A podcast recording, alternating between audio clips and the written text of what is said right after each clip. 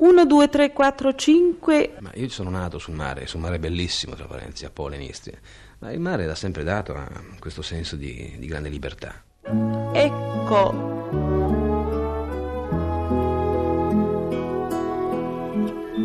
Pensa, pensa. Una casa al sole, aperta al mare, al vento, piena di nidi e di Cos'è che ti fa gioire proprio? Il mare. Quando sono in mare sono felice. L'unica, l'unica, l'unico cruccio che è dove sto io a Mentana, che a Roma non c'è il mare. Una volta ho sognato che siccome c'è una.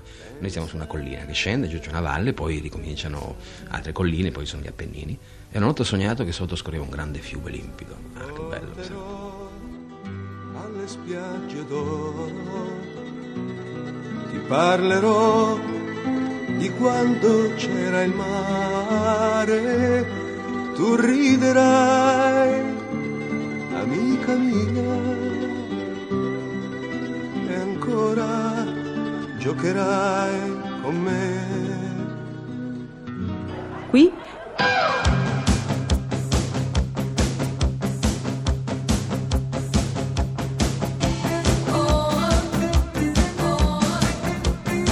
Pezzi da 90. Io parlo molto volentieri, non soltanto con te, parlo volentieri con tutti, solo che eh, sono molto imbarazzato a parlare delle mie canzoni, cioè la canzone è una cosa, come dicevo una volta, che si mangia al banco, no? Così, si, eh, tutto quello che c'è è già scritto e detto nella canzone, quindi parlarne diventa molto faticoso. Sì, questo posso capirlo. Riassumiamo brevemente eh, che Sergio Endrigo è sposato, ha una bambina che si chiama Claudia di nove anni e mezzo e lavora nel mondo della canzone da quanti anni ormai? Eh, 20, diciamo, 21 quasi.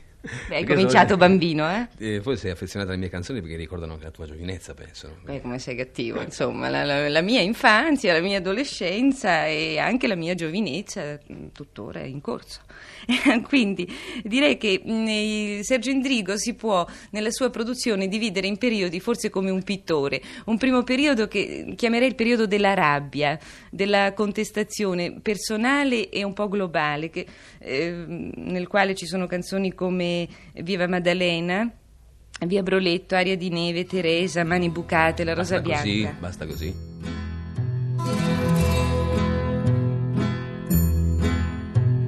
Teresa, quando ti ho dato quella rosa, rosa rossa, mi hai detto, prima di te io non ho amato mai. Teresa, quando ti ho dato il primo bacio sulla bocca, mi hai detto, adesso cosa penserai di eh, penso che mh, ero un po' misogino allora. Invece oggi mi rendo sempre più conto che, che voglio molto bene alle donne, anzi più che agli uomini. Ho trovato che gli uomini sono un pochino più, eh, più, più stupidi nel rapporto e anche più, più falsi. Poi c'è un secondo periodo che appunto chiamerei il periodo forse più popolare, con il quale hai vinto anche dei premi, hai vinto un Sanremo, che è Canzoni per te, Lontano dagli occhi.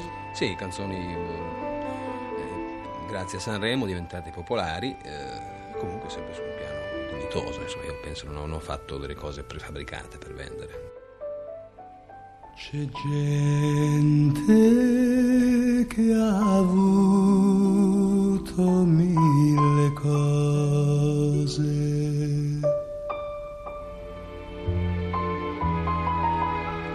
Tutto il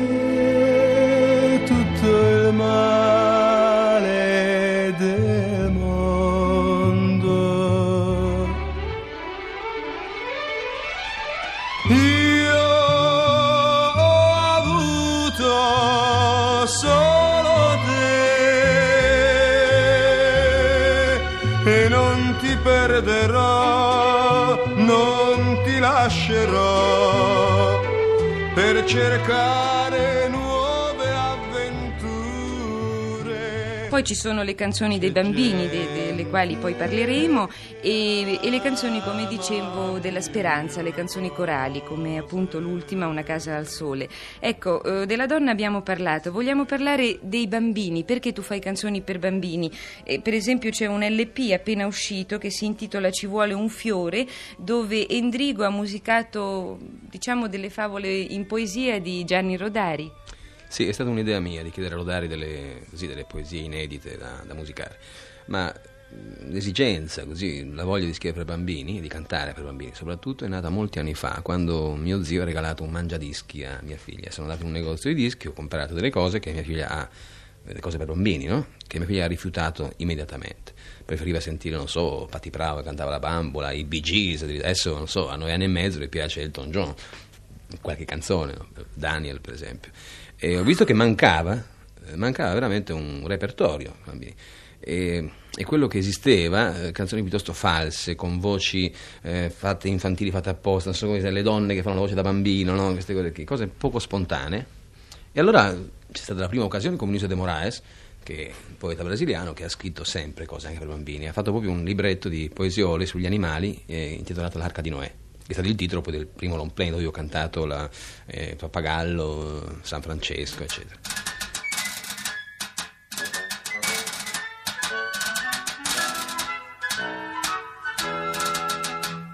Le cose d'ogni giorno raccontano segreti a chi le sa guardare ed ascoltare. Per fare un tavolo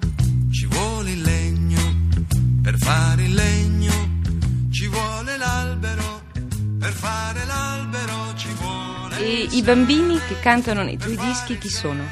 Beh, questo ultimo long play, questo ci vuole un fiore con i testi di Gianni Rodari, sono i bambini nostri, cioè mia figlia, e due figli di Bacalov, che, che ha fatto la musica insieme a me, poi c'è la figlia di Nora Orlandi, eh, due gemelle, figlie di un pianista Cenciarelli, insomma sette bambini, tutti, eh, nessun professionista diciamo, ma che eh, bene o male in casa hanno masticato un po' di musica, sono altri dischi, non sono figli diciamo, degli addetti ai lavori e secondo me hanno cantato divinamente bene, che cantano con voce infantile ma con molta verve, con molto spirito e molto intonati.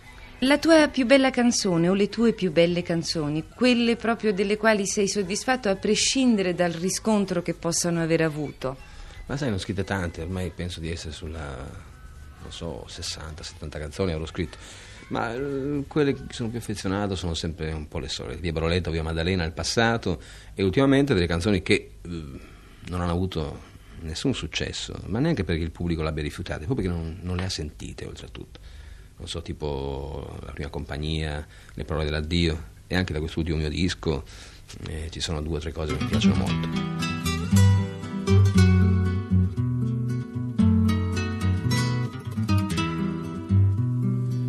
Se c'è chi ha tanto dato e poco avuto, tu non sei certo amica mia.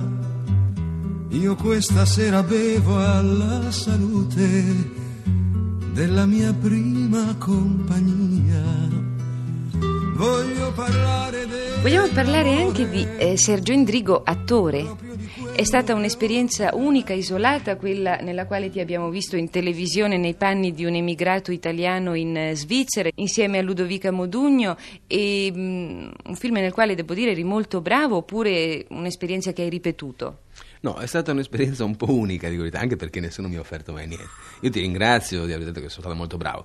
Eh, in effetti la parte che facevo era una parte molto dimessa, quindi non, non, non ho potuto dare fondo alle mie qualità espressive, capito? Io vorrei, non so, mi divertirei molto a fare so, un film eh, violento, un giallo, fare la parte del cattivo, fare qualcosa, perché ho visto che, soprattutto in Italia, l'attore noi abbiamo moltissimi attori stranieri, francesi lavorano, e anche americani che lavorano in questi, anche in questi telefilm che si fanno e sono molto sobri e sono molto naturali. Invece in Italia l'attore deve fare qualcosa, deve dire ecco, quello è un attore. Cioè, se non si sbraccia, se non, se non fa la, la, faccia feroce, non so, non so se hai notato, sono, io non voglio fare nomi, no? No, no, non no, non facciamo, ma ci sono certi attori che vanno anche per la maggiore in Italia, in televisione, se squilla un telefono subito si voltano col sopracciglio alzato, cioè è, l'attore.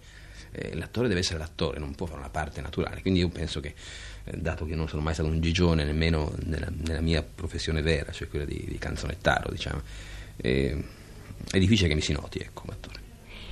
con questo che cosa vuoi dire? Che eh, si può cantare, si può recitare anche con un volto, come spesso hanno detto dei critici nei tuoi riguardi, così monoespressivo, unica espressione, non so. Beh, questa è una vecchia polemica, io sono sempre molto serio, il cantante che piange, a parte che non, non ho mai scritto canzoni piagnucolose, che, che ne dicono, le canzoni piagnucolose so chi le canta. Eh... Vuoi fare un nome? Non so, vedo no, che no, sei no. in un momento di desiderio di pettegolezzo. No, Facciamo. non voglio fare i nomi, ma la maggior parte dei cantanti che cantano canzoni d'amore piangono soprattutto gli uomini, no? piangono Sì. più delle donne, l'amore, il malasciato, eccetera, eccetera. Eh, questo è un po' arrabbiato, questo campanella, scampanellato. Ehm, e la mia faccia, certo, cantando, non so, canzoni tipo eh, La prima compagnia, per esempio, no? una canzone nel ricordo, o le parole dell'addio, che- cosa c'è da ridere non capisco a un certo punto, capisci? Non, non vedo perché dovrei ridere. Questo devo dire che, che è abbastanza giusto, sarebbe così strano vederti sorridere mentre canti una cosa abbastanza tragica. Veniamo. Tragica, non dire tragica. Beh, pensavo all'arca di Noè, questa cosa un po' allucinante, un Ah, po' beh, sì. fantascientifica. Volo di gabbiani telecomandati e una spiaggia di conchiglie morte. Nella notte una stella d'acciaio confonde il marinaio. Strisce bianche nel cielo azzurro per incantare e far sognare i bambini. La luna è piena di bandiere senza vento che fatica essere uomini. Partirà. Ecco, e pensando all'arca di Noè, volevo parlare di eh, Sergio Endrigo e la speranza, una speranza spesso eh, purtroppo utopistica, nel senso che ci trova così ormai abbastanza eh, pessimisti eh, quando Endrigo canta la speranza di salvarsi, diciamo pure, dalla tragedia ecologica. Comunque volevo eh, chiederti questo, è una vecchia speranza che tu hai sempre avuto in te, lo dico perché ricordo la prima intervista tanti anni fa a casa tua, tu avevi dei velieri, di quelli che si comprano a pezzettini in una scatola e li facevi tu e poi li mettevi in alto sulla libreria perché temevi che ci arrivasse Claudia che allora aveva due anni, li avrebbe distrutti ed erano velieri, non erano altre cose, cioè il veliero che va verso un mondo forse più bello. Sì, c'è mh, diciamo che un sentimento eh, doppio. Uno è la speranza che mh, sempre in attesa che qualcosa cambi, che il mondo diventi migliore, ma il mondo nel senso non eh, quelli che ci stanno attorno, possono- i rapporti possono essere migliori, eccetera. E in più c'è, eh, c'è questa voglia di, di fuga ogni tanto, cioè di mollare tutto, eh, tirare i remi in barca, eh, la famosa isola non più deserta ormai, ma così abbastanza appartata dove lasciare passare i giorni senza occuparsi più di niente. Però cos'è che ti fa gioire proprio? Ecco, chiudi- chiudiamo con un pensiero ottimista. Beh, il mare. Quando sono in mare sono felice. L'unica- l'unica- l'unico cruccio che dove sto io a Mentana, che a Roma non c'è il mare. Una notte ho sognato che siccome c'è una. Noi siamo su una collina che scende, giù c'è una valle, poi ricominciano altre colline, poi sono gli Appennini. E una notte ho sognato che sotto scorreva un grande fiume limpido. Ah, che bello che sarebbe. Endrigo, perché il mare? Ma io sono nato sul mare, sul mare bellissimo, tra parentesi, a Pole in Istria. Ma il mare l'ha sempre dato a questo senso di, di grande libertà.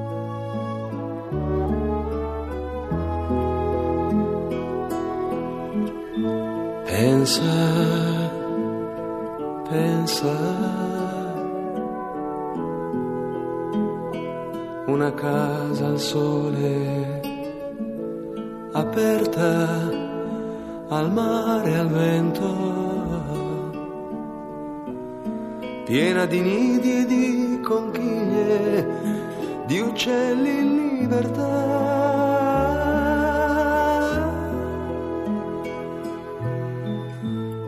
Pensa, pensa,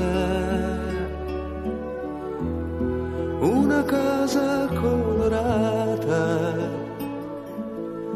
aperta alla luce e al futuro, piena di amici e di chitarre e di amore in libertà.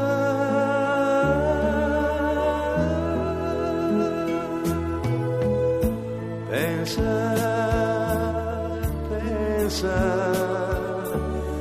ragazzi e ragazze che tornano dal mare a raccontare che è finita la paura e partono domani per raccontare al mondo la pura verità.